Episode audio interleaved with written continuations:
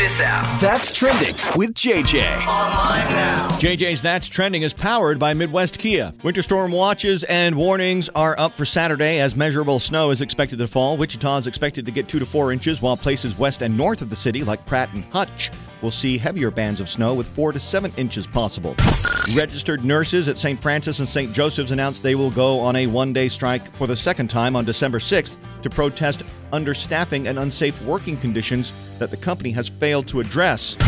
An initial four day ceasefire in the war between Israel and Hamas took effect today in Gaza, part of a deal that calls for Hamas to free at least 50 hostages and Israel to release dozens of Palestinians from its prisons.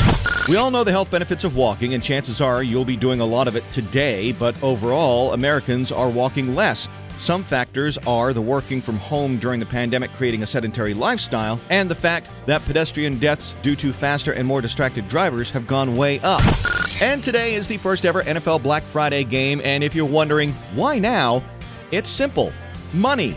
Since the Thanksgiving Day games have separate deals, Amazon couldn't get a piece of that pie, so they baked one of their own and paid $100 million for today's game so it would coincide with their biggest shopping day of the year. The more you know. And that's trending.